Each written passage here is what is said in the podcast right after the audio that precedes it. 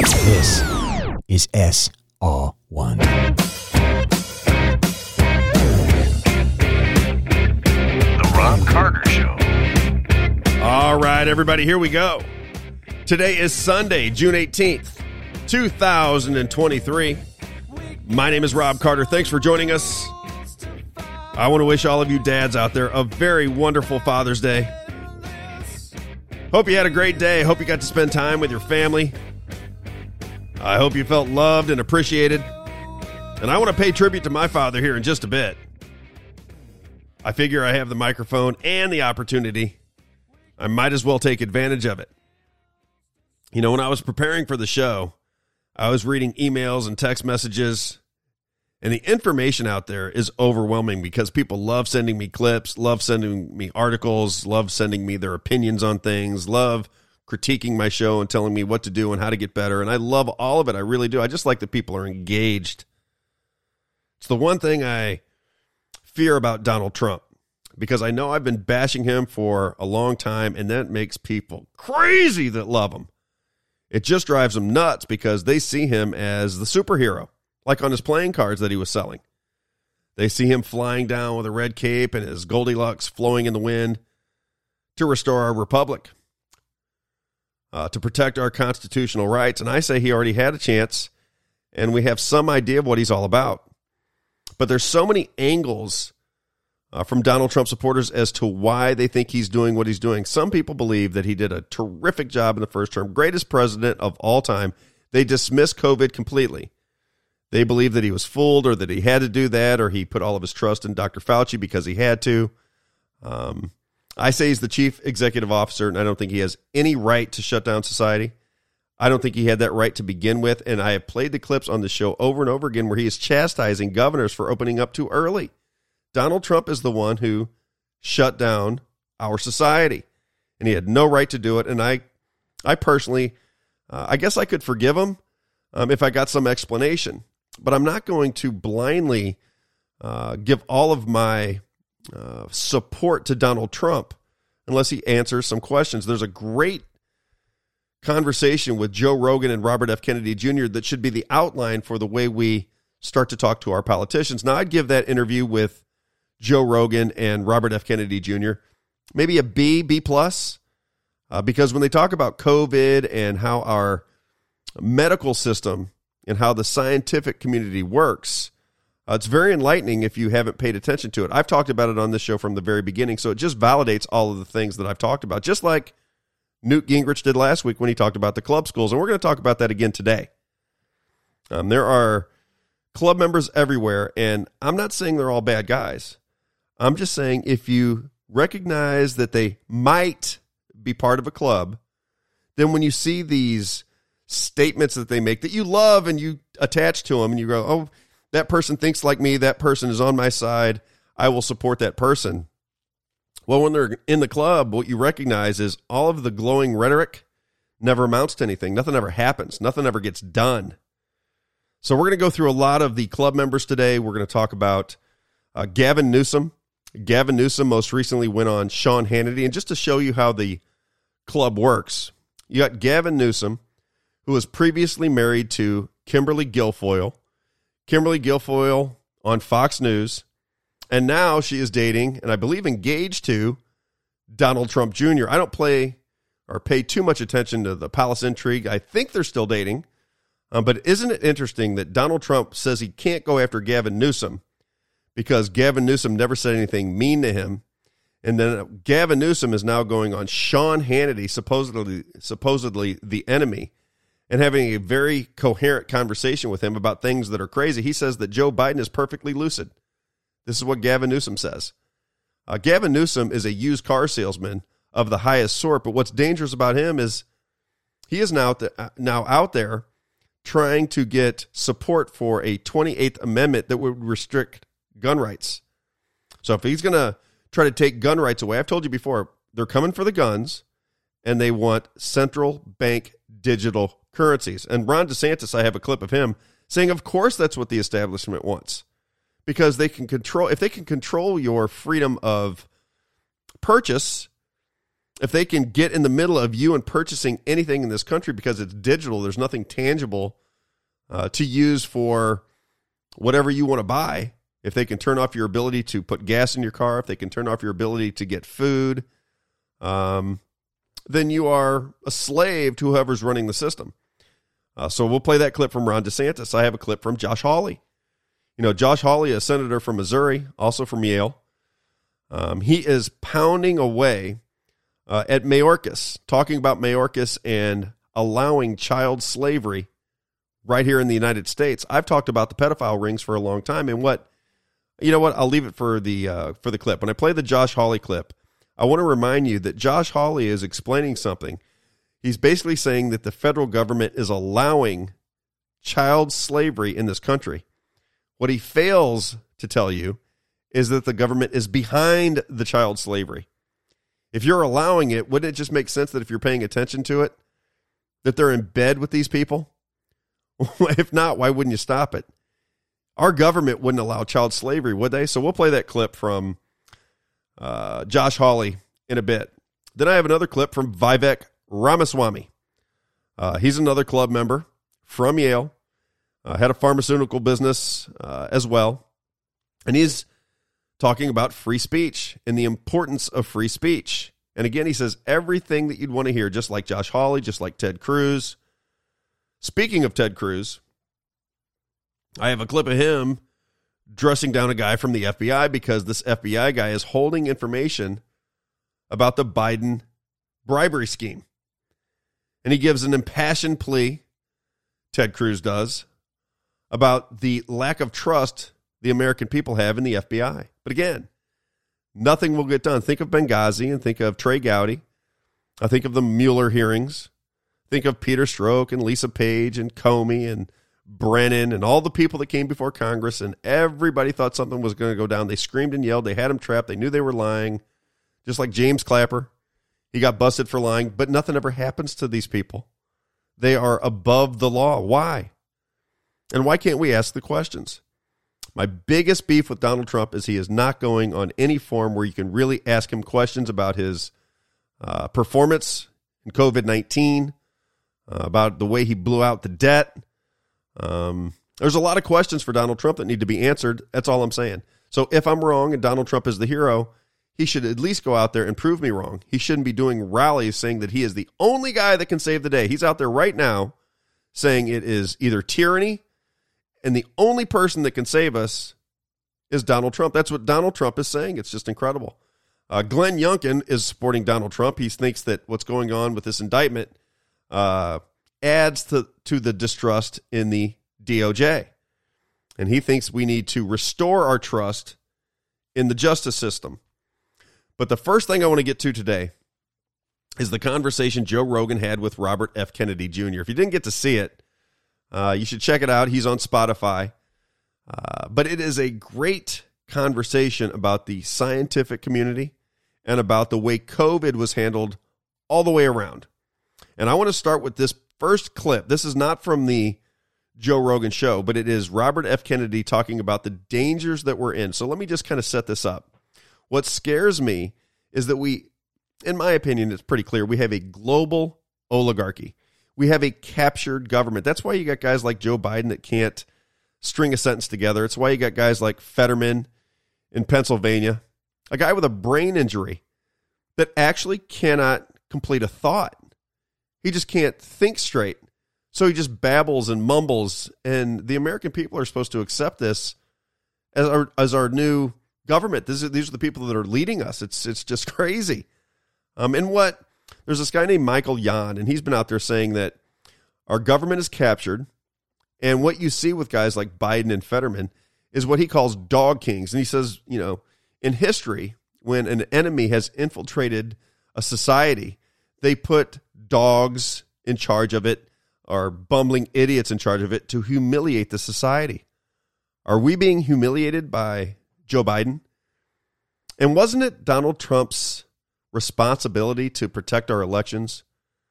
I mean, maybe you don't think it was. Maybe you think he just he was blindsided by everything. Everything was uh, just out of his purview, if you will. He just couldn't figure things out, and or he has some master plan.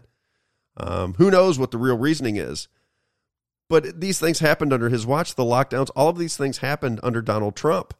And I think he has some responsibility to answer questions at the very least, because I think if you pay attention to his body of work, you're going to find out that the man is playing both sides of the fence all the time. And the only way to support him is to believe that lying is the answer to our problems. Robert F. Kennedy Jr. is out there saying, I'm going to run a whole different kind of campaign. I'm going to try something very different. I'm going to tell the American people the truth. So let's start with his very first clip because he's talking about the dangers of authoritarian government having the technology to enslave the American people and uh, global populations as well. Global totalitarianism. Very scary stuff. Uh, Robert F. Kennedy Jr., clip number four six, ready. Go. Government that has the power to starve its citizens when they're disobedient will inevitably turn our entire country into serfs. It is the ambition of every totalitarian regime to exercise complete control over every aspect of our lives. We live at a time now that technology has dangerously expanded the capacity for governments and corporations to control our lives. Distant, impersonal, multinationals, and authoritarian technologies have usurped the realms of human activity that were once private or held by a community. They monitor our every movement, our communications, our every transaction. And the technologies they use to monitor us can also be used to control us. Very scary situation. That's Robert F. Kennedy Jr. He's telling us the realities of the world that we now live in. He's warning us of the dangers if we don't get involved in our government. And I'm not saying he's the answer either. I'm just saying he is telling you the truth about the dangers of the situation that our people are in right now. So if you have some care for your kids and grandkids, you at least have to pay attention to what's happening because they are going to strip your freedom of speech away. They are going to restrict your gun rights. Um, it's not good. It's not good at all. And I think it's happening very quickly. And I think AI and I think technology makes it a situation where if it does get into place, I don't know how you get out of it. I just don't know how you get out. As he said, it's cold and it's impersonal. I mean, you could theoretically walk into a um, a store and the only way to get food is with a credit card that is approved digitally by a government that is tyrannical in nature. Uh, because if you believe that they are running pedophile rings, as we found out with Jeffrey Epstein, and if you believe Josh Hawley uh, that there is child slavery going on, uh, then we have a government that is run amok. Wouldn't you agree? Here is Josh Hawley, the aforementioned uh, Josh Hawley, talking about child slavery right here in America. This is what's going down in this country. Uh, I saw these videos on Twitter. I was wondering when it was going to come out in Congress, but here it is. This is Josh Hawley. Now, again, Josh Hawley from Yale. So nothing's going to happen, but you're going to believe that Josh Hawley, this is just my opinion. I believe that you're going to see Josh Hawley give a terrific, impassioned uh, takedown of Mayorkas, but nothing's going to happen. Child slavery will continue. Our borders will remain wide open. Here is Josh Hawley. Clip number two, ready, go. And I tell you what I'm tired of. I've had Secretary Mayorkas sit in front of me in a different committee, the Homeland Security Committee, where I asked him at length about the outrage of 250,000 migrant children unaccompanied crossing the border in the last two years and tens of thousands of them being sold into slavery. Let's not mince words. They've been sold into slavery when kids are being put into factories, forced to work overnight, forced to work in terrible conditions, they're not getting paid, they're not going to school, sometimes they're not getting fed. That's slavery. And what I heard from Secretary Mayorkas, don't take my word for it, you go look at the record, read the transcript. What he told me was, oh, it's not my problem. We don't have anything to do with it. Not my problem. Now we have a new report from HHS where they say it's not their problem. Amazing how this works. Nobody's responsible. These kids are literally being sold as slaves in the United States of America in the year 2023, and nobody's responsible. Now, that's terrific. And I don't want to say that Josh Hawley is involved in a bigger system. Uh, but at some point, all of these statements must be backed up with action. If you have to mobilize the American people, you have to mobilize the American people. We can't allow child slavery in this country, can we? Uh, can we allow Jeffrey Epstein to service all of the rich and powerful with young minors uh, for whatever? You know, you don't know what's going on there, but something not good is going on, and nobody seems to take any actions. There's just never any action to solve these problems. They just continue on and on and on. And all of the people that we are trusting to help us, to organize us, to get things done, nothing ever seems to take place. And that is why we have to demand that our leaders begin to answer questions and begin to solve problems. Stick around, segment number two. We'll be right back.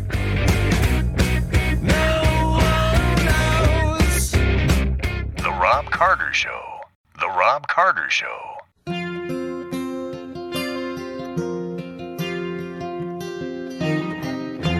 All right, everybody, welcome back.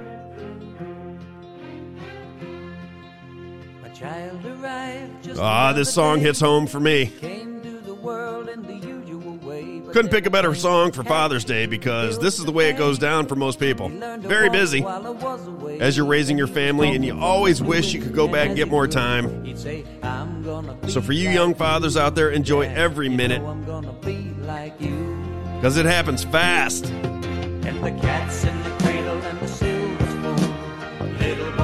My youngest daughter is going off to KU. When you're coming home, Dad, I don't know when, but we'll get together then. You know we'll have a good But I want to tell the story of my own father because he's been such an influence on my kids and my family. So I love you, Pops. I hope you don't mind me telling this story.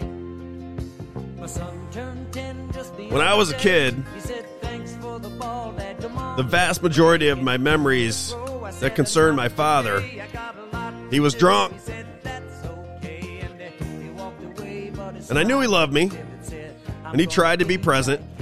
But it was clear now, in looking back, that he was very sick. And he was always causing problems. In and out of drug rehabs my entire young life. And I remember vividly this particular story. It was in January of 1987.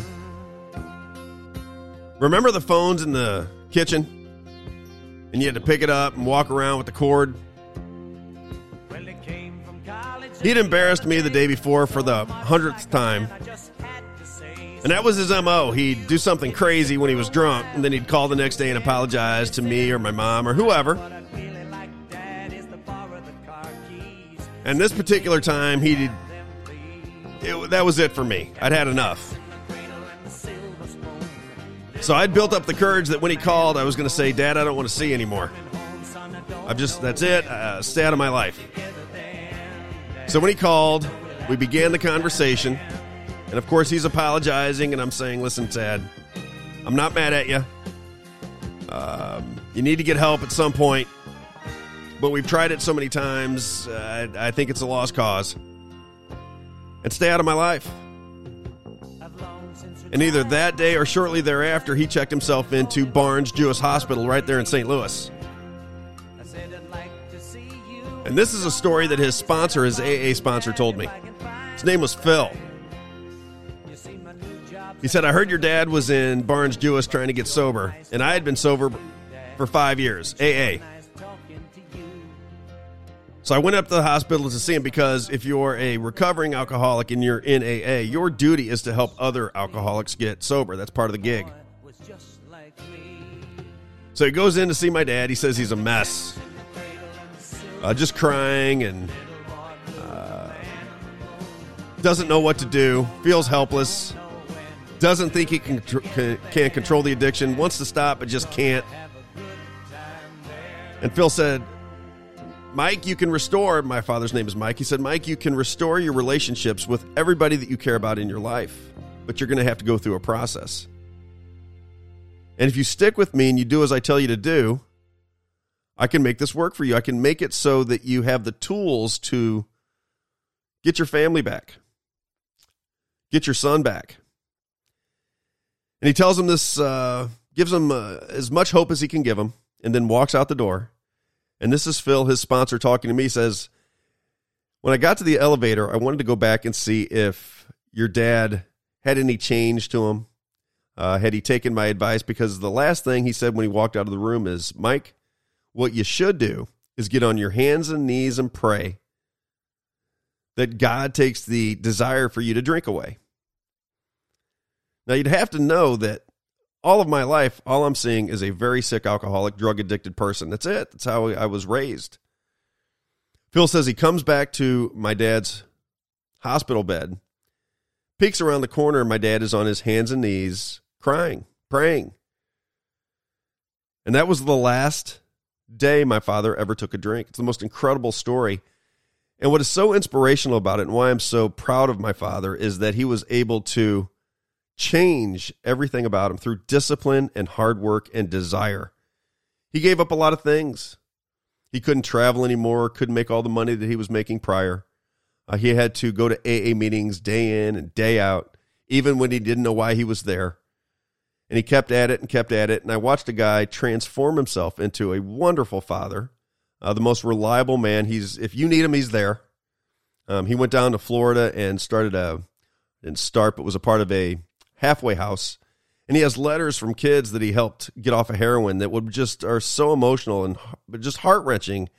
Um, and how respectful and uh, the admiration they have for my father is is fantastic. And I tell you what, he's been a great grandfather. He's been a great person. He's been the the rock in my life. Um, and when you get to see somebody change themselves like that, um, it really does create a ton of confidence that you can conquer anything. When you see somebody, you know, I always say it's almost like a, a, a cancer in your spirit. That's what alcoholism and drug addiction can do to you. It takes you outside of your mind. Um, you're not the person God designed you to be, and you must seek out, as they say in AA, a higher power in order to fix it. And to watch that process, and to watch somebody change from a from a really kind of a bummy type of guy. I mean, he was he's always been a bright person. He's always been a outgoing person, a responsible person. Even when he was drinking, he would show up for work on time. But he was just a um, he was just a mess. And then to watch that transformation over time and uh, watch what a kind person he's turned into, what a great grandfather he's turned into, what a good man he's turned into, uh, has been a great inspiration to me and my kids. So love your pops. Happy Father's Day. I could not be more proud of you. Now, let me get back into politics before I break my voice and start to get emotional and mess this whole thing up. Uh, one of the things I wanted to talk about again this week is the club, because I think once you recognize what this club is all about, it becomes easier to sort through these people or have you know one eye on them and one eye uh, not necessarily paying attention to what they're saying, but how everything is playing out because it can be an orchestrated dance. And I want to start with a couple of people uh, that I didn't talk about last week. So let me do just a little recap and then we'll get into some more names if you remember the club schools because I always call it the club because uh, these are people that, that are attached to certain schools. And that's the best way to, to recognize who they are. I say it all the time. So you've got Harvard, Yale, Princeton, Columbia, Georgetown, Oxford, the London School of Economics, and if you get into the medical, it's Johns Hopkins. So there's a group of schools, and that is where all of the power is concentrated.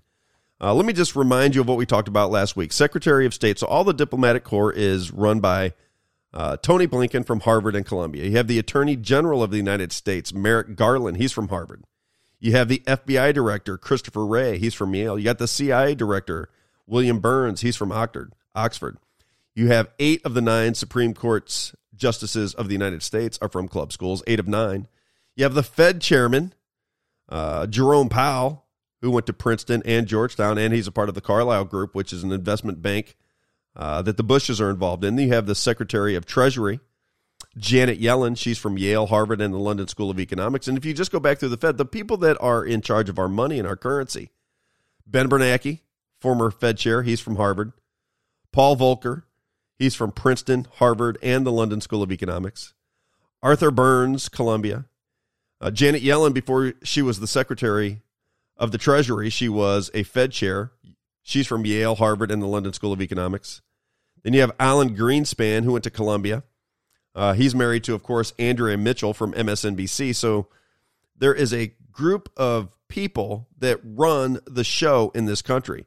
And before I uh, expand upon that conversation, let me remind you what Newt Gingrich said last week because he validated again the things that I've been talking about from the very beginning. He talks about the secret societies within the Ivy League schools, and he mentions Yale, Harvard, and Princeton.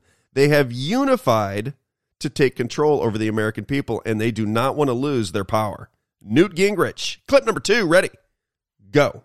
The, the national establishment, the people who went to Harvard and Yale and Princeton, uh, the folks who belong to Skull and Bones, all of those people are united in a determination to, to retain power over the American people. Let me play that for you one more time. Pay attention.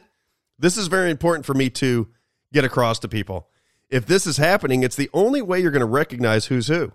It's the only way to see things in a different light because if you are polarized between Democrat and Republican, conservative, liberal, left, right, the typical binary choices, then we're never going to get out of this box. The only way to get out of this box, in my opinion, is what Robert F. Kennedy Jr. says we must unite. We must have free and verifiable elections. But the first thing we have to do is unite as a people and recognize that there is tyranny around the corner. And if we don't get on the same page, well, then it's going to happen. It's not left versus right, it's us versus them. You have a global oligarchy system that has infiltrated every position of power here in this country. And they're coming to take your freedoms away. And I think you have an obligation to understand what's happening and to uh, protect future generations. Here is Newt Gingrich one more time. Pay very close attention because this has been the underlying premise of my show. And I want to make sure that people recognize and understand what he's describing. Newt Gingrich, one more time. The, the national establishment, the people who went to Harvard and Yale and Princeton, uh, the folks who belong to Skull and Bones, all of those people are united in a determination to, to retain power over the American people. So now that we have established that, and I've talked about the levers of power within our government, again, Secretary of State, Attorney General, FBI Director, CIA Director, eight of the nine Supreme Court Justices of the United States, the Fed Chairman, and the Secretary of Treasury, all club members, all club member schools. I don't know if they're up to anything nefarious, but you know, you might wonder if the direction of the country is going the way it is, and all of these people are tied together behind the scenes or through colleges and clubs, if you will. Uh, I think it's time for them to start answering some questions. Don't you think that's fair? I mean, they are running your life. Uh, they're creating inflation. They're creating tension amongst all of us. I mean, all they want to do is pick scabs. It's uh, you know they want to talk about sexual orientation and the color of your skin nonstop, just to make sure that we are fighting day in, day out. We're always at each other's throat, and that is by design. That's what they want. Because if we're fighting, we'll never turn our attention to the real problem, which is a centralized government that has been captured. Captured. We do not have the sovereignty we believe that we have. Here is a guy by the name of Calin. It's C A L I N, Calin Georgescu. And he is a former president of the Club of Rome for Europe. Now, the Club of Rome is one of these, this is one of these institutions, one of these organizations that are tied into the global oligarchy system. So when a former president has this to say, he may be a little bit of a shady character himself, but what he's talking about um, is something you have to pay attention to because the global oligarchs they mean business, and now with technology, they have the opportunity to enslave the entire globe. AI and the advances in technology with an authoritarian bent when the American people don't even know that it's happening. That is just a jail cell being built around you while you're not paying attention. So uh, it's time to think through these things and have a conversation with the people that lead us. Don't you think? Here is Calin Georgescu. It's the best I could pronounce it. Here we go. Clip number one eight. Ready. Go. For this reason, this oligarchic, the world oligarchic system, they have the power on Europe because they control all the people like Bundeskanzler or president or prime minister or whatever there are. So, So for this reason, sorry to interrupt you, the, the situation with Donald, Donald Trump was a big shock. They didn't expect that to happen. That was an accident, I suppose. Absolutely an accident. Not part of their game was plan. the first time of the oligarchy system was what happened an accident Mhm. because normally it have to be Hillary Clinton, Yeah. not Donald Trump. Yeah. And the process which we are dealing now uh, with this pandemic and all these uh, liars was supposed to be in 2016.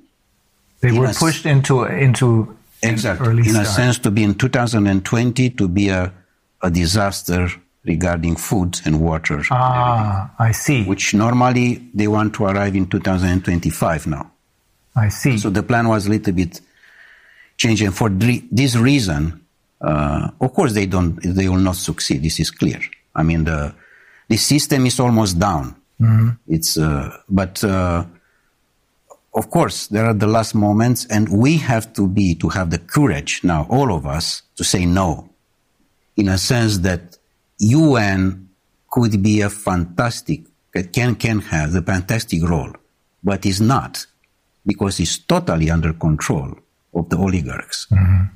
The problem is that these oligarchs, all of them, are related with the um, system of the pedophilia one, because we know that there are more than 8 million children per year which they disappear. 8 million does mean the entire population of Austria. 8 million kids missing around the world. And here's a guy that is tied into the oligarchy system saying, hey, listen, not only do the oligarchs run the world, they also have a pedophile system. Boy, it's crazy. This world is getting crazy, and it's time for America to stand up and get something done. Segment number three, we'll be right back. The Robb Carter Show. The Robb Carter Show.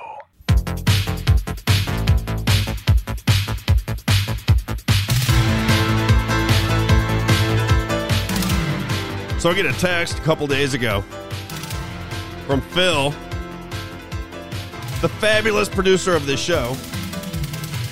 And it says, holding out for a hero, implying that when I talk about Donald Trump, this is the song I should go with.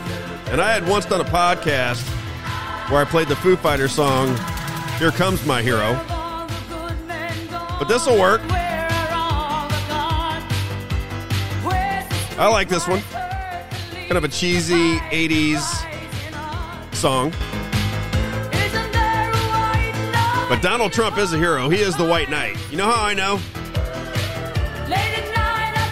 I read it on the back of one of his playing cards, one of his superhero cards. And who am I to argue?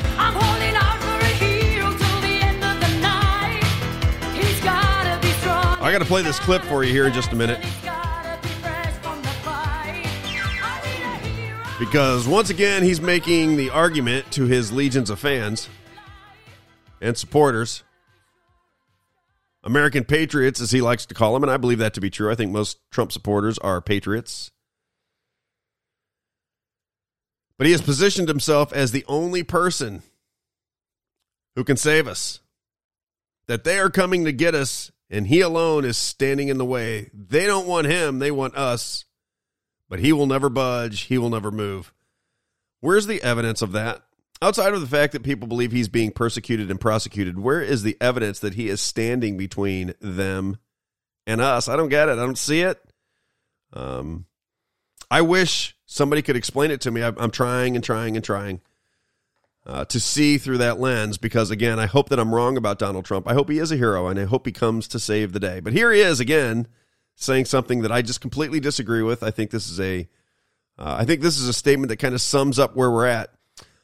Uh, if Donald Trump is the only one who can save us, then I think we're in a really bad situation because I don't think Donald Trump has any chance to save us.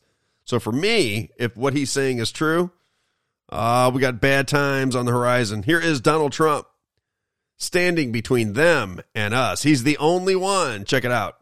Donald Trump, ready? Go.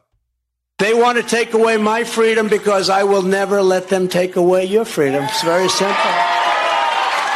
They want to silence me because I will never let them silence you. They want you silent.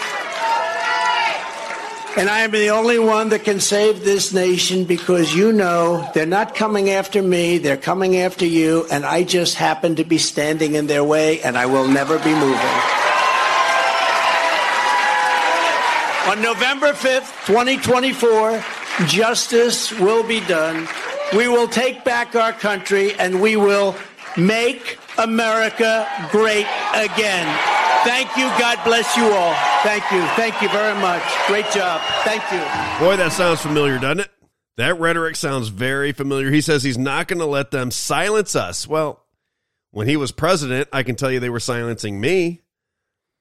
YouTube was taking me down, Facebook was taking me down, Instagram was taking me down, Twitter was taking me down. That was under Donald Trump.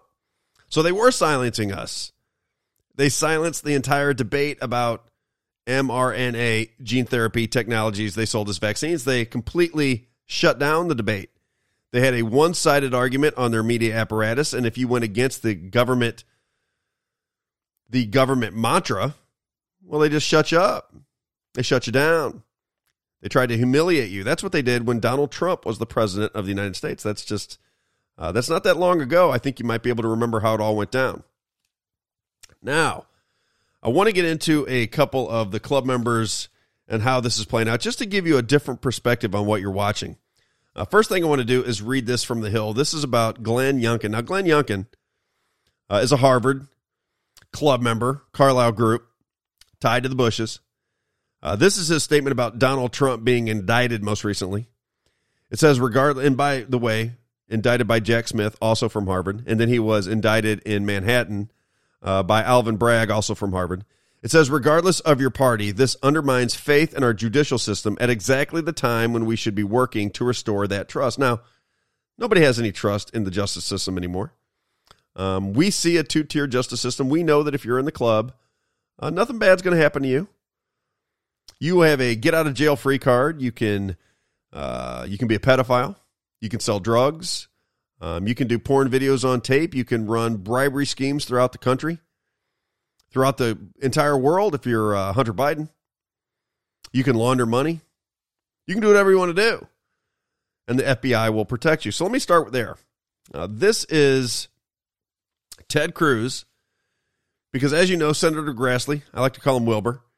He read a statement saying that there was a whistleblower that had all the goods, had the uh, tape recordings, had it all, showing that the Joe that Joe Biden and the Joe Biden and his family were involved in a bribery scheme for five million dollars. Now they all, my opinion, again, if I'm allowed to have it, if it's still legal, I think all these guys are involved in the same kind of scheme. It's a mafia that runs the entire show. But when you find out that one of these mafia members has got caught, then the other side has to feign outrage and they're coming to fix it. I mean, remember the Benghazi hearings? Like I said, the Mueller hearings. We could go on and on and on. This has been going on for so long, it gets to be redundant. It's ridiculous, really. But here is Ted Cruz. He's going after um, an FBI guy because this FBI person is blocking information, will not release the information to the American public showing that Joe Biden and his family were involved in a bribery scheme. Check this out Ted Cruz, ready, go. Gentlemen, every day when I'm home in Texas, I hear from Texans who are deeply dismayed about the growing politicization and weaponization of the Department of Justice and the FBI. If you are not, every one of you should be deeply concerned about the damage being done to the integrity of the institutions in which you operate. My office hears regularly from FBI agents and from assistant U.S. attorneys who are likewise concerned about the politicization and weaponization of the Department of Justice and the FBI, and this is profoundly damaging to the rule of law in our nation. Good, Last month, a whistleblower brought to light the existence in the FBI of a report, an FD 1023, in which the informant alleges that President Biden and his family members engaged in a $5 million bribery scheme. Peanuts! During his time as vice president. Deputy Director Abbate, is it true that the FBI has a report making those allegations? Uh, I'm not going to comment on that, Senator. And why is that? I'm just not going to comment on uh, information we received, investigations. Or Do you owe an matters. obligation to the American people to be candid about evidence of corruption by the President of the United States? This is uh, an area that I'm not going to get into with you, Senator. Well, I understand you don't want to, and that's why people are mad at the FBI because you're stonewalling and covering up serious allegations of evidence of corruption from the president. Yesterday, Senator Chuck Grassley stood on the Senate floor and alleged that there are 17 recordings of this informant from Burisma, Ukrainian natural gas company. 15 of them are recordings, voice recordings of him talking to Hunter Biden. Two of them are voice recordings of him talking to Joe Biden, Deputy Director Abbate. Does the FBI have 17 voice recordings laying out evidence of a bribery scheme? Senator, I'd add I would add also that uh, we've worked with the House Oversight Committee. To Yeah, this is provide the Senate. We're the other side of the Capitol. This is the Senate. Do you have those 17 recordings? I'm not going to comment on any investigative Suck it. matters, Senator. See, that's the problem. The FBI, and I've had this conversation with Chris Wray too, this is why you are damaging the institution. The American people have a right to know Christopher whether Christopher there is Wray serious, from credible Yale. evidence that the President of the United States took a $5 million bribe. And by the way, if it's false, Chairman Durbin just rolled his eyes. If Chairman Durbin were interested in the rule of law, we would have a hearing on these allegations. But of course, the Democrats don't want a hearing on the, these allegations. And to be clear, if the allegations are false, you know who could disprove them? Joe Biden. Just absolutely fabulous, Ted Cruz, Academy Award winner. Uh, this goes on and on. This is the way it works. So, so far we've talked about Josh Hawley from Yale. He is uh, letting us know that we have a child slavery system going on right here in America, and that nobody in the government wants to take responsibility for it. I would ask, is it possible that's because the government is complicit in the scheme? Is that maybe why the borders are open? Is that maybe what's going on behind the scenes? Is it possible? Can we ask the questions? Is it legal to have a curious mind about your government? I don't know. Or we just conspiracy theorists because we want answers to questions? Uh, depends on how you look at it, I guess. Then we got Ted Cruz. He's going after the FBI because they are withholding information about a bribery scheme with the Biden family. He's from Princeton and Harvard. Now I want to get into the.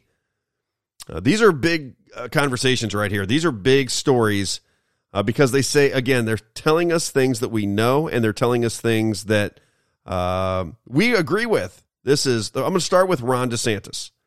Now Ron DeSantis is talking about central bank digital currencies because when that happens, guns and central bank digital currencies, digital currency and the elimination of our Second Amendment or the stripping down of our Second Amendment to where it's really you can't really get a gun unless the government tells you or says that you can, uh, and they can put whatever restriction they want on there, waiting periods. Uh, if you've ever smoked a joint or if you've ever had any kind of anxiety medicine, all of a sudden you can no longer have a gun.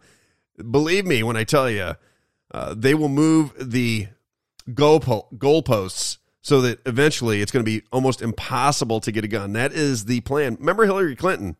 She said she wanted to go after the Australian model when it applied to guns, which was a buyback program, and it took all of the guns away from the Australian citizens. This is what the Democrats want. So they keep pounding away at it every way that they can, trying to convince you that you need to give up your guns. And they're not going to give up until they get them. Um, and you would hope that the Republicans would stand in their way, but as we've begun to notice, they're all talk. They get nothing done. I give you Josh Hawley, I give you Ted Cruz, and now I give you Ron DeSantis. Clip number six, eight, Ron DeSantis, ready. Go. Right at the press conference, this central bank digital currency, we're banning it in Florida. Now, the corporate press is having an absolute spasm over this because oh, it doesn't exist yet, all this other stuff, which is true. They haven't done it, but Biden's studying it. And what they want to do is they want to have that be kind of the, uh, they want to get rid of crypto, all that stuff. This will be a digital dollar. Then they want to go to a cashless society. Once they're in a cashless society, then they have oversight and could, could change uh, or prevent you from spending your money the way you want. And it'd be like a social credit system. The media's like, oh, there's no plan to do that. They wouldn't be allowed to do that. I'm like, when has that ever stopped? If you think that they could say because of climate change you can only fill up your car once or twice a week, and then the payments wouldn't go through, they absolutely would do that. And um, I think they found with COVID, they got away with a lot during COVID. Yes. And I think they could get away more. If Congress ever authorized it, that would trump our state law, but I don't think Congress would authorize it. I think we- Well, what's he talking about? He doesn't think Congress would pass it. Sooner or later they will because that's the goal. They just need a they just need an event that convinces the American people that they have to give up their guns for their own safety.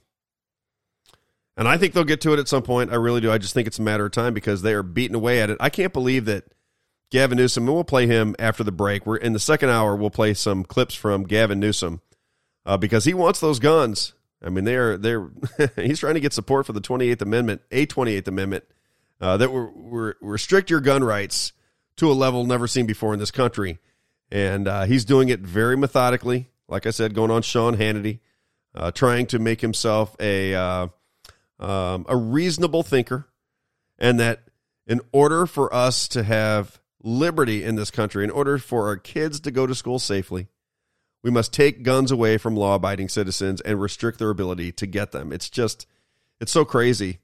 Uh, but that's what's happening, and it's happening. Uh, it's happening quickly. Now, I want to play one more clip in this segment. This is Vivek Ramaswamy. Now, people love him. if you're paying attention to this guy, uh, he's from Harvard and Yale, um, saying all the right things. He is defending Donald Trump. But what he's really talking about in this speech is the idea that free speech keeps the peace. Now, everything he's saying, I agree with. I'm just saying, how many people from the club must we listen to? Uh, and how many of them are going to be running for president? And how are we going to get out of the box if we continue to get fooled by these people that are in the club? Vivek Ramaswamy, clip number five eight, ready, go. means you believe in free speech and open debate, that you get to speak your mind, and you do, and you do, and you do too, as long as I get to in return. That's the bargain of what it means to be American, because our founding fathers knew it. James Madison on down, before him, even Thomas Jefferson waxed eloquent about it. He's my favorite one. Okay. They knew that free speech is a precondition for truth in America. You think about those school closures two years ago. You think we would have closed those schools in this country if we had been allowed to say that we shouldn't close those schools in this country? Of course not. Uh, but we were suppressed. And we were suppressed while Donald John Trump was the president of the United States. That's just a fact. It happened to me, so I know it for certain. Stick around. We got hour number two coming your way. I want to talk about Gavin Newsom. Uh, there's a lot of things in the news that we need to pay attention to. So stick around. We'll be right back. The Robb Carter Show. SR1 Sundays. The Robb Carter Show.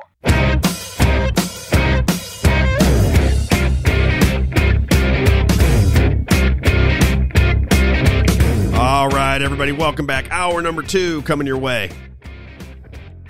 Now, I was thinking through the break. I wonder if people understand what I'm trying to get across. I think we have a controlled system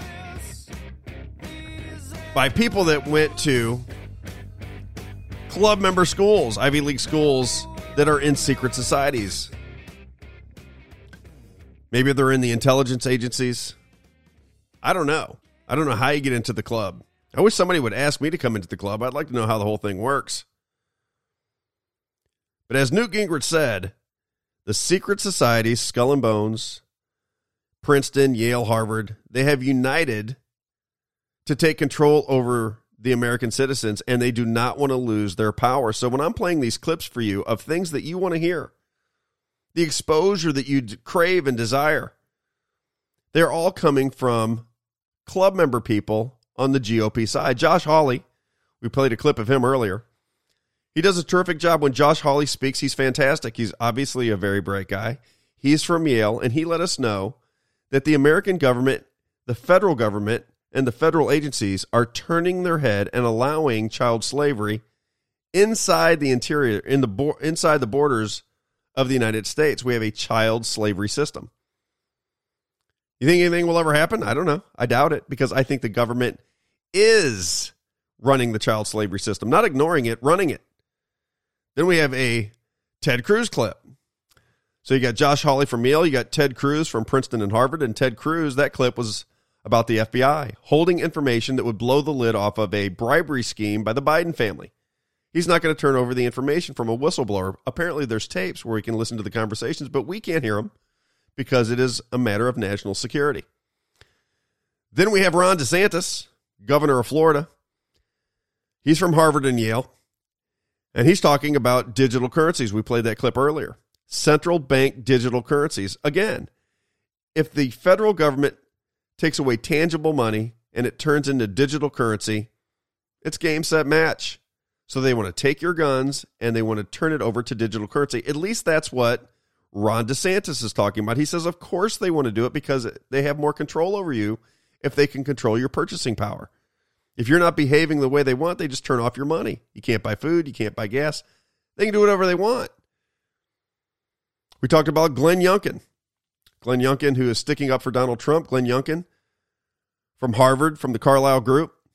And then we left last segment at the end of the first hour talking about Vivek Ramaswamy because he's gaining some traction, uh, talking about free speech.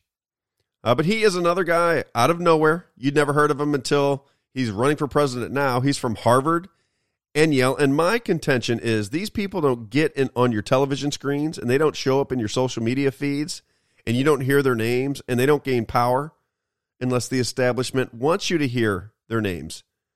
Unless they want you to hear what they have to say because if they control both sides of the argument and you think your side can fix the problem and neither side is even willing to fix the problem, then the system of slavery gets put into place. And people roll their eyes at that.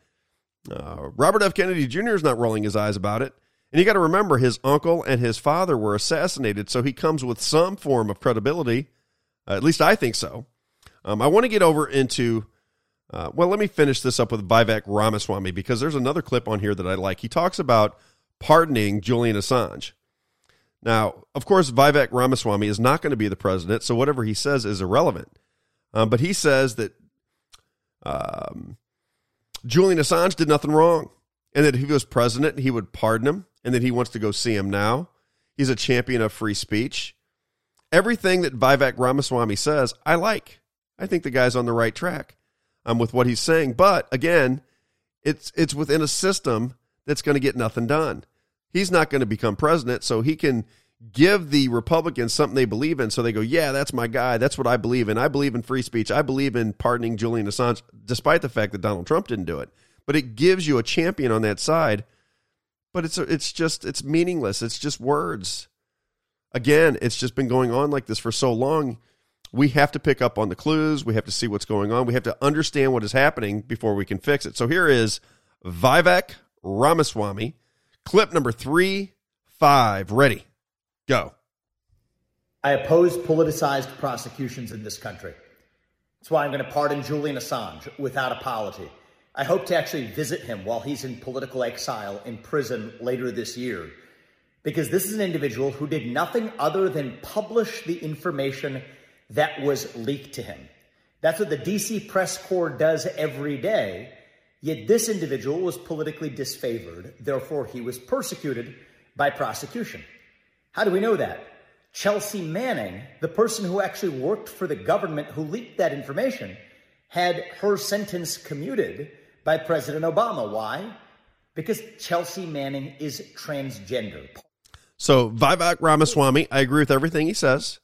Um, he is the champion of free speech in the GOP, but he's not the one I would pay attention to. The person I would pay attention to is Antonio Guterres.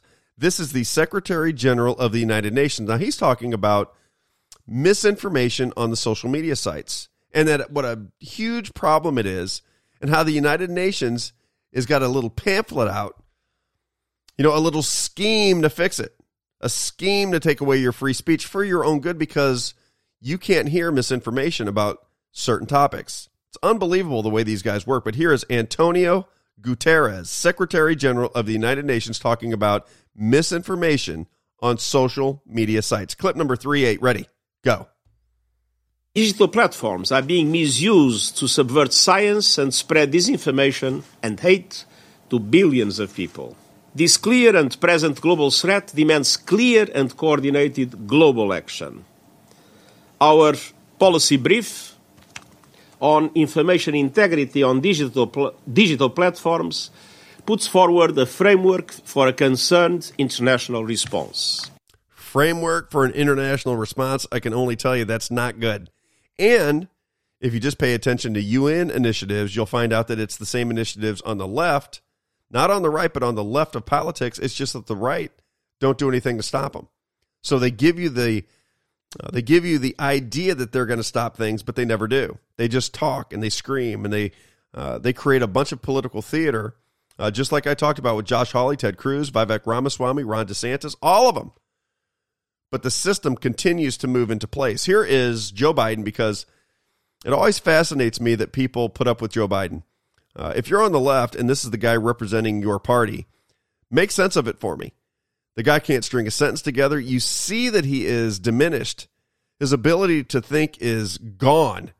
Uh, he has some moments of clarity, but for the most part, uh, he's an embarrassment to the country. Joe Biden talking about pistol braces. Check this out. Clip number 7 2. Ready? Go. And in most cities, down in Philadelphia and New York, areas I know well, like up here, you'd see a truck pull up, pull to the curb, and selling weapons, selling guns, selling AR 15, selling weapons. Well, guess what? You do that now, you go to jail. It made it harder for people to buy stabilized braces. Put a pistol on a brace, it turns into a gun. Got it? That is our leader, our fearless leader, Joe Biden. Smoking Joe, Adolf Magoo Biden. It is it's tragic that this is happening in our country. And it's so uh, demoralizing that people just don't know where to turn. But that is Joe Biden. He is the president of the United States with 81 million legal votes. If you don't believe me, ask Fox News, CNN, ABC, MSNBC, all of them. They agree that Joe Biden got 81 million legal votes. Nothing to see here. Even Bill Barr said nothing to see here. Bill Barr from Columbia, whose father hired Jeffrey Epstein at the Dalton School in Manhattan. And then his son, Donald Barr's son, Bill Barr, is the one who says when Jeffrey Epstein commits suicide, run of the mill suicide, sure, the cameras were off and the guards were sleeping. Everything is just fine, just a run of the mill suicide. It's just, it's incredible the way they try to pull the wool over the American people's eyes. I guess some people believe it, but the vast majority of people just know it's a bunch of nonsense. They just don't think they can do anything to stop it. But we can if we get organized and we unify. That is what Robert F. Kennedy Jr. is talking about. And maybe one of these Kennedys that go against the grain will actually uh, bear fruit, will actually turn this system around. Um, I don't know if it's possible, but uh, at least Robert F. Kennedy Jr. is talking some truth. Here is John Fetterman. Now, again, this is another guy from Harvard with a brain injury, can't speak, uh, has no thought process whatsoever. It's just a stuttering, bumbling mess. Uh, but this is the humiliation being waged against the American people. This is this is throwing it in our face because again, we have a captured government. Here is John Fetterman. Ready. This is with Joe Biden, by the way. Go. And now I'm standing next to the president again, next to a, a collapsed bridge here. And he is here to commit to work with the, the governor and the, the, the delegation to make sure that we get this fixed quick, fast as well too. This is a president that is committed to infrastructure, yeah, and then on top of that, uh, the the dual uh, kind of a uh, uh, law of the inflation inflation uh, bill that is going to make sure that there's going to be bridges all across like this all across the America getting rebuilt. Nailed it. Nailed it. John Fetterman from Harvard, senator from Pennsylvania. It's just incredible. He beat uh, Dr. Oz, another guy from Harvard. Uh, Pat Toomey, who was the previous senator, he was from Harvard. Uh, very interesting how it all plays out, isn't it?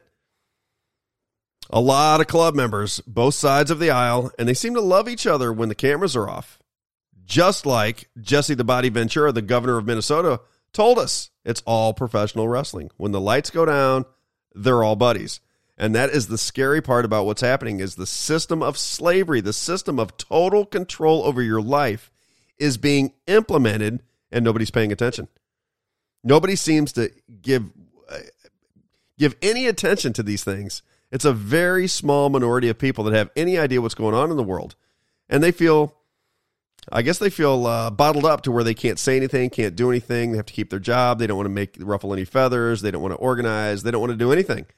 And I think that's the only way out of this mess. Again, keep an eye on Robert F. Kennedy Jr. We're going to play some clips from him here in just a minute uh, because I like what he has to say. I'm not necessarily um, in the in the uh, in the sack for Robert F. Kennedy Jr., but I think we must listen to what he has to say because he is throwing some truth out there. Now, here is Gavin Newsom because we're talking about a lot of political figures here.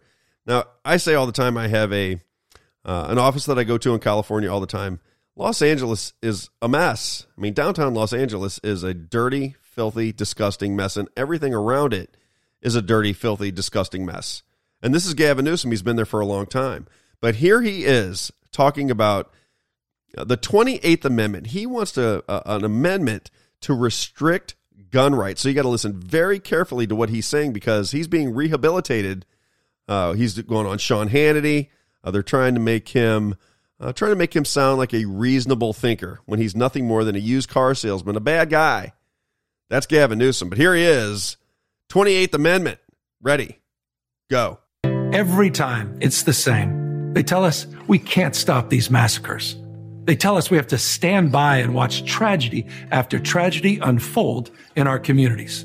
They say we can't stop domestic terrorism without violating the Second Amendment, and that thoughts and prayers are the best we can do. I'm here to say that's a lie. In this country, we do have the power, the power to change things, to reclaim our freedom from fear.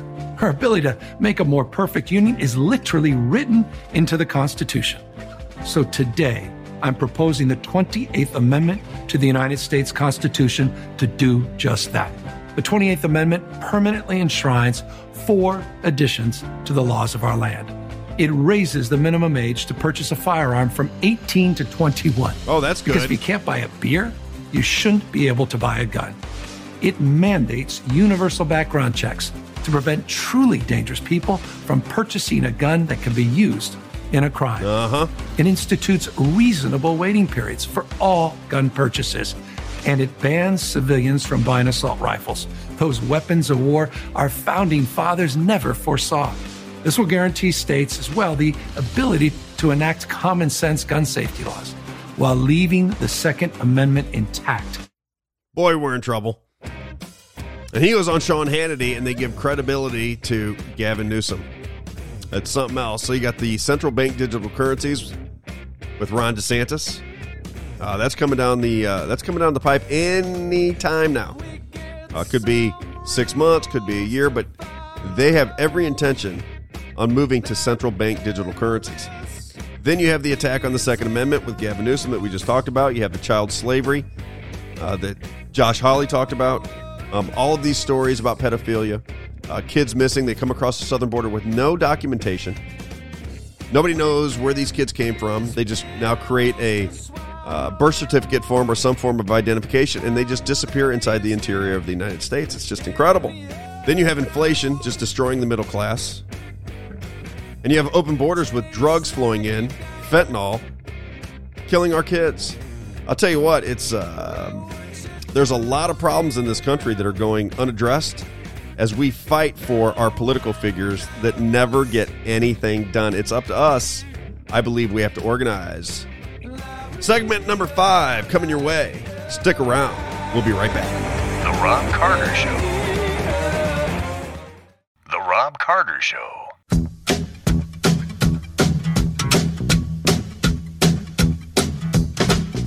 Got its hustlers. Remember when everybody wanted the vaccines?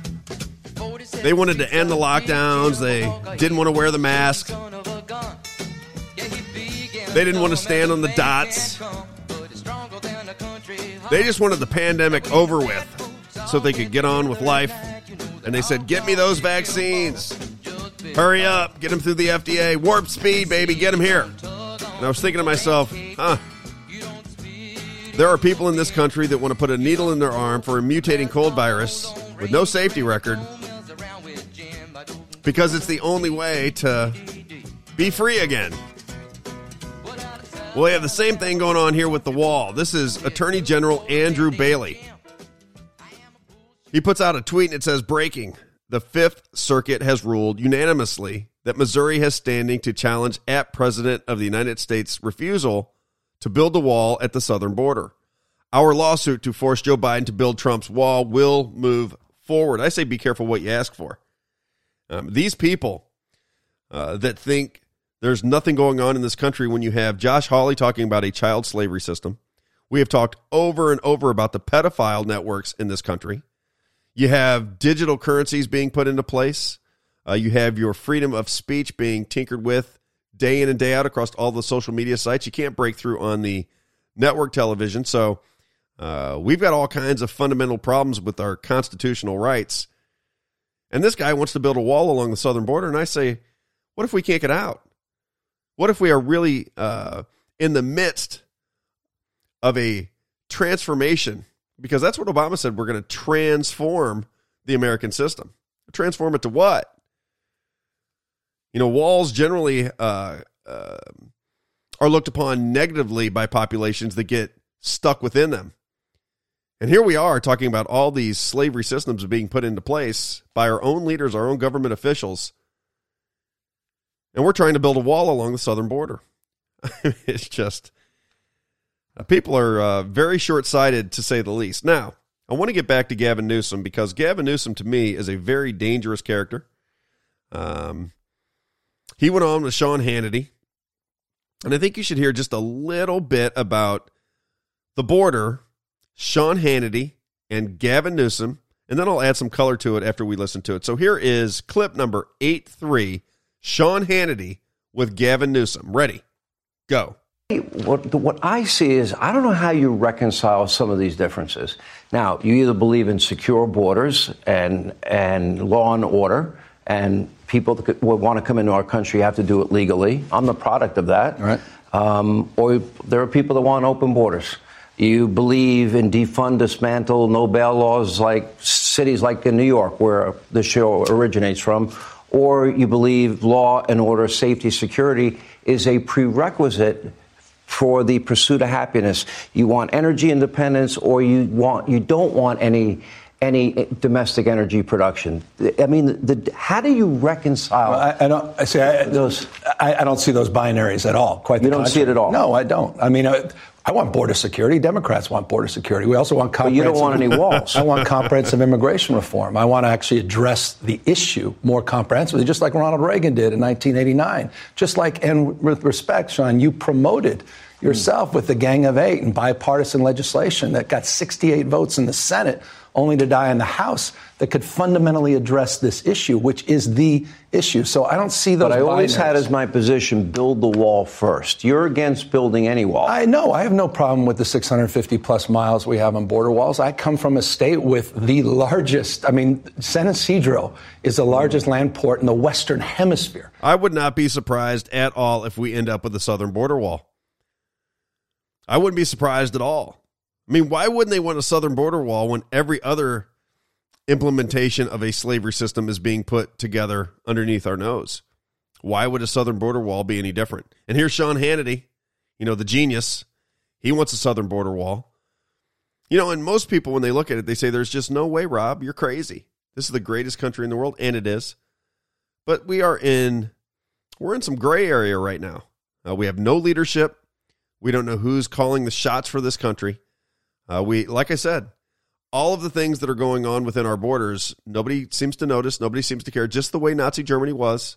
They had a good enough economy, and the atrocities that were being committed in the name of Nazi Germany is very similar to what's happening today. Atrocities around the world are happening in our name. The Iraq War, the Afghanistan War. Um, I have a clip here from.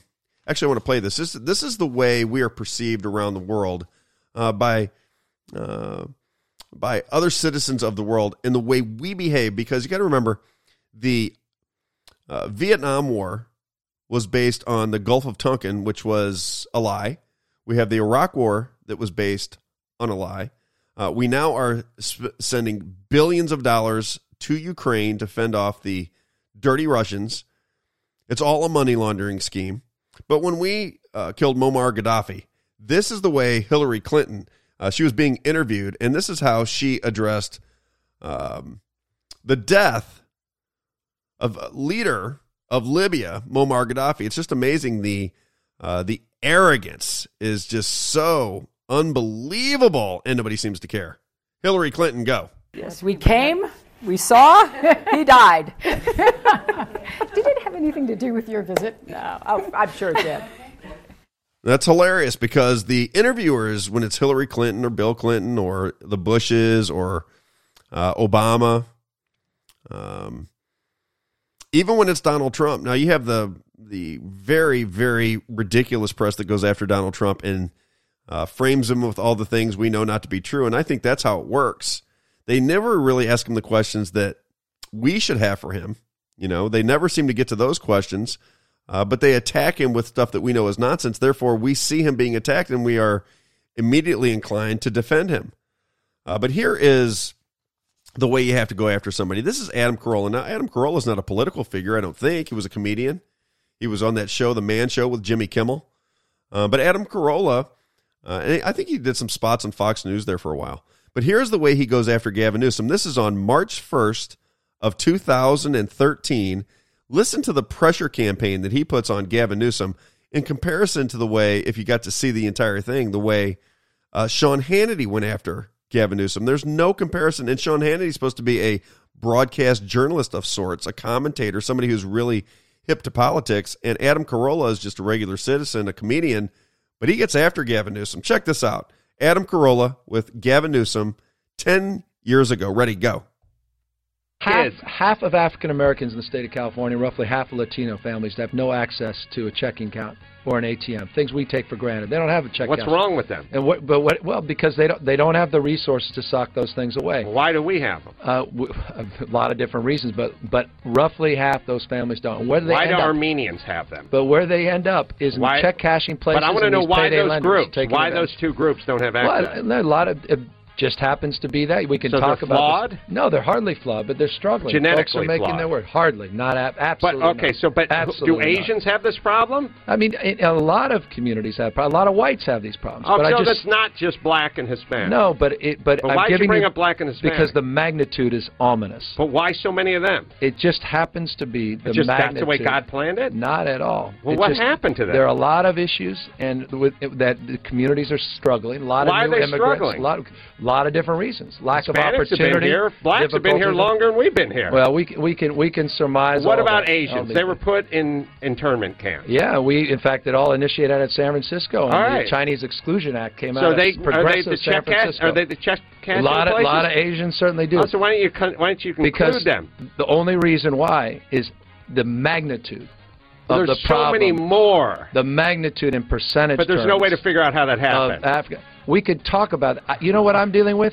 I don't want to have a sociological debate. Sure, why would you? Real- have, no. no, here's why. Why would you want to do that? Because the person from the Times wouldn't write good things about Oh, you if God, you did that. No, no, that's not the case because I want to deal with reality. No, no, Uh, no. you want to deal with reality. I want to deal with the reality of people is. that are struggling. People are suffering. I want to deal with the problems in Why a are they way. struggling I don't want an idea. We can hold hands and surmise about all these Why underlying are they? reasons. I don't want to do that. I want to know why they're the struggling. Why are they struggling? A lot of folks are struggling because they can't find Why jobs. blacks and because Hispanics? they're working Why blacks and Hispanics? across the board, all Why? Socioeconomic. Okay, so everybody is. everybody's struggling. So uh, Asians are suffering Uh, just as much as blacks. Um, the, the, the face of welfare is not an African American Oh, so family. it's- it's Asian, Jewish, it's all of them. Uh, Caucasian. It's a lot of so folks. I love that.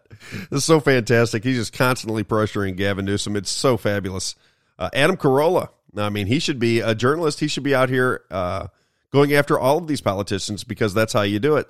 You got to remember these people are supposed to be answering to us. You can be respectful, um, but when, once you see that they're lying to you over and over again, when they are misleading you, when they are uh, trampling on your rights, uh, respect uh, goes both ways. If they don't respect us and they don't uphold their constitutional duties, uh, then I think we have to pressure them and we have to humiliate them. We have to embarrass them. We have to show them for who they are. And that was a perfect job uh, by Adam Carolla on Gavin Newsom. Now I want to turn my attentions to this conversation with Joe Rogan and Robert F. Kennedy Jr. Now, um, I signed up for Robert F. Kennedy Jr.'s campaign recently because I want to see how they go about things. I want to see how honest they are. I want to see how they organize. I want to be inside of the Robert F. Kennedy Jr. campaign because I like what he has to say.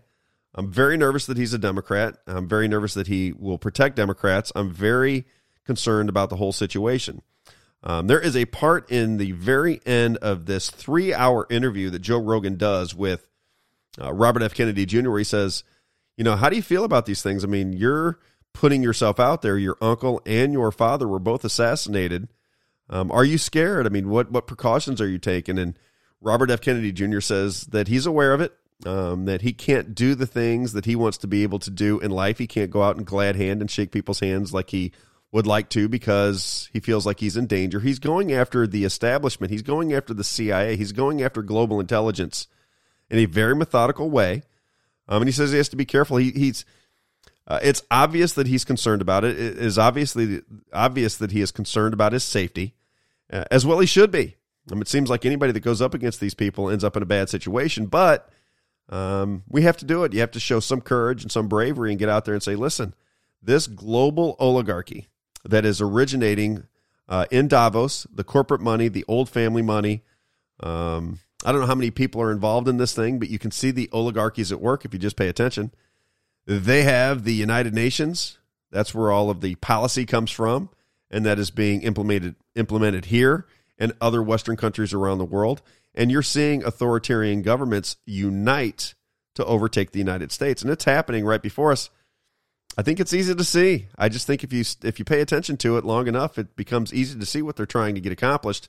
The only question is, do we have representatives in our government, or is there anybody out there that can help us get to where we need to go. A lot of people are putting their money on Donald Trump. I think it's a big, big mistake, but I wouldn't put my money on anybody else. So for all of you people that love Donald Trump and think you want to go out and vote for him and campaign for him and he's going to save the day, I get it. You know, I look around, I don't see anything better either. Um, but I think at least if we're going to just say forget a, forget the elections, we think, um, at least I do, I think they're manipulated and rigged. So for the most part, all I want to do with these politicians is get information out of them, see what they have to say, uh, try to figure out who's on whose team, uh, see what they're trying to get accomplished, see what their motivations are, um, see what their connections are. I think that is the most important thing when these politicians are out there for us to see. Let's get as much information out of them as we can. Now here is here is the way Joe Rogan introduced Robert F. Kennedy Jr. on his show. I thought this was terrific. It's very frustrating for me when um, I'm, I'm hearing people talk in these what should be long form conversations about very important and nuanced things. And, you know, I think one of the things that happens is people are very concerned with letting you say things that is going to get them in trouble or get their channel in trouble. Like there's a there's people that are doing a lot of self censoring, and I think they're doing that also when they're having these conversations with you, because they want to establish right away that they have problems with you, and they have problems with some of the positions that a lot of people have problems with. I was one of those people. So when I had heard of you in the past, before I had read your book and before I'd met you, I had no information on you. But there was this narrative. And this narrative was you were anti vax and you, were, you believed in pseudoscience and you were kind of loony. I didn't look into it at all. I just took it at face value because that's what everybody had said. And um, in my mind, vaccines have been one of the most important medical advancements in human history, saved countless lives, protected children. And I, I thought very strongly that they were important. That's what everybody does. You become conditioned to believe something because it is a societal belief. He explains it perfectly right there, and then he gets into the conversation. We're going to get into, into the conversation that he had about the science around COVID, all the misinformation, all the censoring, all of it. We're going to get into it in the final segment, but Joe Rogan does a terrific job there of just personally explaining how we start to believe things and start to uh, have perceptions on people and on ideas just because uh, that's the that's the way society looks at it. We have no idea what we're talking about. We just accept it. We adopt these ideologies uh, very dangerous, and it shows you what propaganda can do. Uh, final segment of the day coming your way. Stick around. We'll be right back. The Robb Carter Show.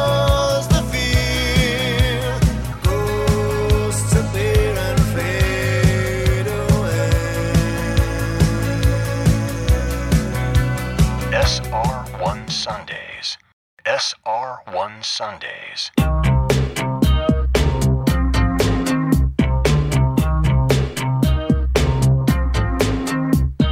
Now, here's the guy I want you to pay attention to Robert F. Kennedy Jr. He is out there telling people that he is going to run a new experiment here in America. He's got a whole different kind of campaign, one based in truth. He calls it an experiment. My argument with Donald Trump. I don't believe that he believes, I don't believe that his supporters believe that he saved millions and millions of lives with his magic gene therapies. So if he's lying, and if he endorses all of the people that he says he's there to clean out, what are we to make of it? Why do we trust him? What's the reason? I'm going with the guy that has a policy of truth. I'll keep an eye on Donald Trump. I'm certainly rooting for him. I'm rooting for him in the sense that I want him to come clean with the American people. Uh, I don't want to see him on Sean Hannity ever again. Um, I do not want to see rallies where he says he's the only person who can save the day. Um, all of that is utter nonsense, and it's just become a cult of personality with him. And I want that to change. I want to see him in a situation where he has to sit down, uh, look across the table to somebody who can interview him properly and answer questions. I want to see it. We need to see it as a country. The, things are dicey. Uh, we can't ignore these things that are going on in our country um, and just hope that somebody's going to magically come save the day that has no track record of saving anything ever. Just a lot of empty rhetoric, uh, but no fundamental changes to our system that is that stopped or that will stop the tyranny that is heading our way. That's my opinion. Here's Robert F. Kennedy Jr. talking about Rolling Stone magazine because Rolling Stone magazine with Joe Rogan ran some articles on him where they framed him in a very bad light. They kind of lied about him, made him look sick when he really wasn't, and he was had a uh, he had a beef with Rolling Stone, and he was describing that to Robert F. Kennedy Jr. And here is how RFK Jr. responded. Clip number six two. Ready? Go. It had nothing to do Nothing with to do with this that. fraud. But it's crazy that somehow or another that snuck through Rolling Stone. Oh, Rolling Stone has made a big change. You know, the guy who runs that now is a guy called Noah Shachtman. And I used to have a great relationship. You know, I grew up with Jann and, and um, his kids and stuff, and I published there a lot. But the the guy who runs it now is a guy with deep connections to the intelligence community, and you know is uh, is is really uh, deep deep in the orthodox. It's not a counterculture magazine anymore. It, How about that? So he's out and outing a guy named Noah Shachtman from Georgetown. So when you look him up, he goes to Georgetown. So um, there's so much of the intelligence business littered throughout our media, it would blow your mind. And that has happened through all of the consolidation. All of the consolidation. We basically have five or six media companies that control all of the information that we digest. And I know we all know that, but you really have to think about how dangerous that is. And think of how long we have been indoctrinated and conditioned into a thought process. You know, when the intelligence agencies give you your news and orchestrate events, you're completely in the dark as to what is real and what is uh, not real. Uh, bad situation, something we have to be aware of, and something we have to tackle right away with Donald Trump. Now, here, here he talks about Peter Hotez. Now, Peter Hotez went on the Joe Rogan show. You might have seen him on CNN. He's very pro vaccine. He wanted everybody to get vaccines. Couldn't wait for you to get vaccines, and he's all over the establishment press, CNN in particular. But here is the way RFK Jr. described Peter Hotez. Clip number six four. Ready? Go. Yeah. And also, Uh, yeah. You know, I had a maddening conversation with uh, Peter Hotez once. Uh, well, he's that guy is is um.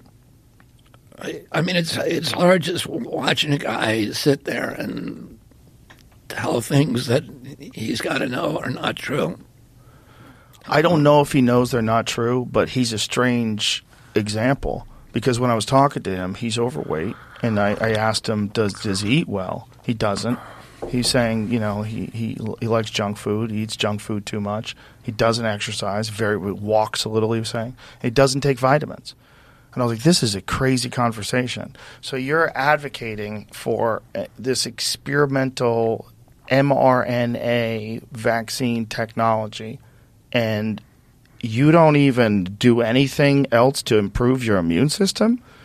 So Peter Hotez, media personality, went on the Joe Rogan show, is from Yale and Rockefeller University. So again, the reason I keep bringing this up is everybody that's mentioned within the scheme, whether it be on the right or the left, Democrat, Republican, conservative, liberal, doesn't matter. The people really in the arena go to a handful of schools and or they got into the club some other way, but the vast majority, 90 plus percent of these people all go to the club member schools and they control our society from top to bottom. All of the information, our currency, our media, you name it, they control it. And I just think that people have to understand it and recognize it, or we're never going to get out of the box. I want to say it over and over again. We have to recognize who the club members are or who they might potentially be. Um, if you just look at the schools they went to, and I think those questions need to start being asked. And I love it. I love it that I have finally somebody on my side in Newt Gingrich who spilled the beans on Fox News. I just absolutely love the fact that he did that because it validated a lot of things that I've been saying. I, I, you know, I get attacked from everybody who thinks I'm a conspiracy theorist, and I'm I'm not a conspiracy theorist. I'm just it's easy to look these things up. This is Robert F. Kennedy Jr. talking about the Spanish flu because I had had somebody tell me once once before that there was a um, a military operation out of Kansas, and that was the reason for the Spanish flu. It came from um, uh, a vaccine. So the Spanish flu actually started with a vaccine. Now, I didn't know if it was true, but here is RFK Jr. talking about Spanish flu of 1917, 1918, 1919, right around that point, World War One, um, because that was supposedly the biggest pandemic ever in the history of America. And he says it was caused by vaccines. Check this out. Clip number six six. Ready? Go. Well, the Spanish flu was not a virus. And even um, Fauci now acknowledges that, and they, you know, there's there's good evidence that the Spanish flu there's there's you know not not a definitive but very very strong evidence. Uh, the Spanish flu was vaccine induced flu. The, the, the deaths were uh, vaccine induced, but the, the de- originally they said it was a flu.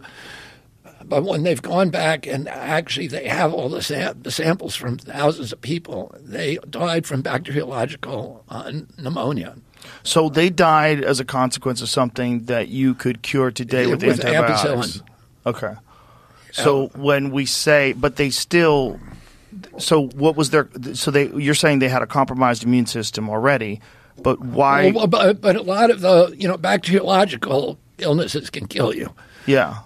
It's that the, a lot of the viral illnesses, you know, if you're super healthy, it's pretty hard for them to kill you. I mean, I, and I'm just saying this not on any individual basis, but on a population basis. If you look at populations that are well nourished, you don't see uh, infectious disease mortalities anymore. Now I want to move on to this next clip because a lot of the things that were were a lot of topics of conversation between Joe Rogan and Robert F. Kennedy Jr.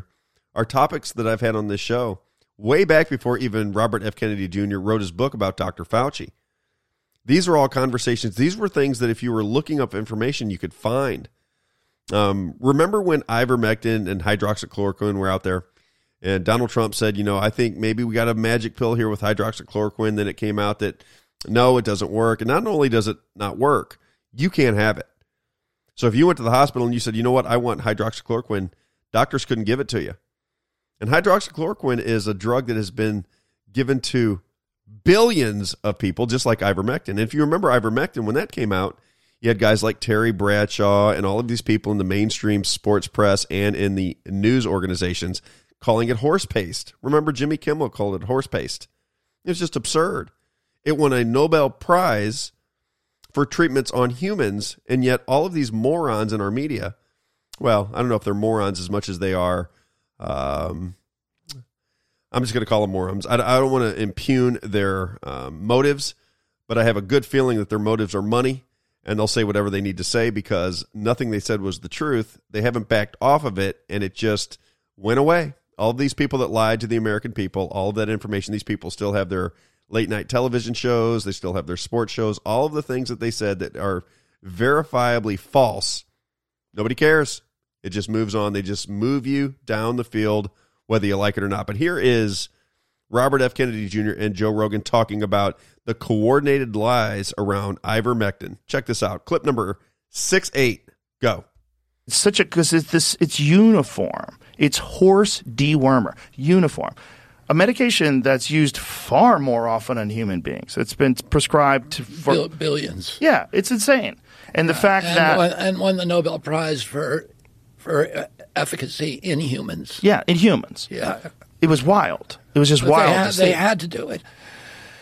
They had to discredit ivermectin because you know why? Because there's a federal law. The federal law, the emergency use authorization statute, says that you cannot issue you cannot issue an emergency use authorization to a vaccine if there is an existing medication that has been approved for any purpose that ha- that is demonstrated effective against the target illness.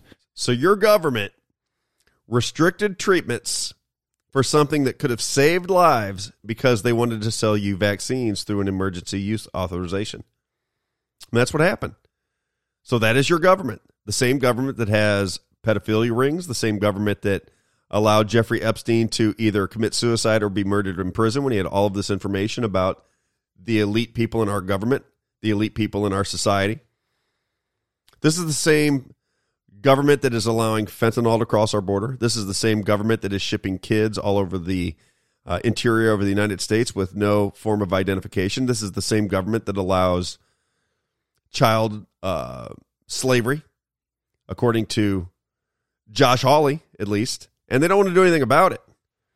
Here is RFK Jr. talking about data manipulation because if you remember episode number three on my podcast, I said, Are you paying attention to the data manipulation? If you just look at what is being uh, sold through Fauci and Dr. Birx, and even when Trump, when he got out and did the you know 30 days where he was giving a press conference every day, and Cuomo was doing the uh, competing press conference up in New York, it was all data manipulation. All you had to do was look at it. If you've ever been in business and you know when people are lying to you about the data and manipulating the data to sell something that's not really true, it's true, but it's really fake. Check this out. Here is RFK Jr. talking about data manipulation that I discussed all the way back in like June or July of 2020. Go. What they did is they had 22,000 people got the vaccine, 22,000 that didn't, and they have six months of data. Some of that is unblinded, but it's six months. And uh, during that six month period, in the vaccine group, one person died of COVID. And in the placebo group, two people died from COVID. So that allows Pfizer to tell the public and, you know, FDA to tell the public, oh, this vaccine is 100% effective because two is 100% of one. And he goes on to that. It's a much longer explanation, but he's beginning to show you how the powers in this country manipulated data to sell you a false premise. And they did it over and over and over again. All of the information that they were given to the public was nonsense. And you could tell it at the time. That's why I don't, just because people trusted it and didn't recognize that it was a lie under Donald Trump doesn't excuse him from allowing it to happen. He was in charge of the country, he was the chief executive officer of this country. He's the buck stops with Donald Trump. You can't say that he didn't know and he got rolled and all of these other things and then say he's going to get a second chance at it when he hasn't told us how he's going to fix things in the first place. Here's another thing I want you to hear. This is RFK Jr.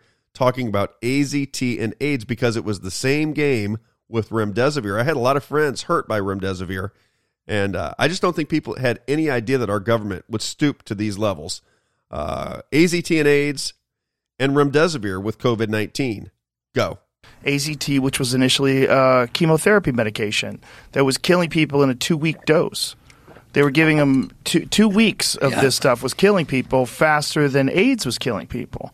Yeah. And they went and took that, uh, excuse me, what faster than cancer was killing people. And they went and took that and started It, giving it it to people that had too AIDS. dangerous for to treat as a cancer. Right. And it was re- it was it was thrown out as too dangerous to use for two weeks in chemotherapy. and now they're they they decided okay we're going to give it to people lifetime course of it to people of AIDS, and of course it's going to kill you know a- anybody on it is going to kill. Well, the Arthur Ashe thing blew me away because I didn't know that Arthur Ashe was asymptomatic when he, when Yeah. he, and then he died right after he started taking AZT.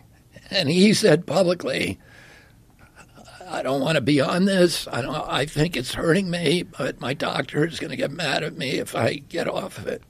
And they go on to talk about the same scam with remdesivir. So the cure was much more dangerous than the disease itself. Very alarming. I hope everybody goes out and checks out that conversation on Spotify on the Joe Rogan Show. That's all the time I got for today. Uh, have a great weekend, everybody. And once again, happy Father's Day. Take care. Good night. The Robb Carter Show. This is SR1.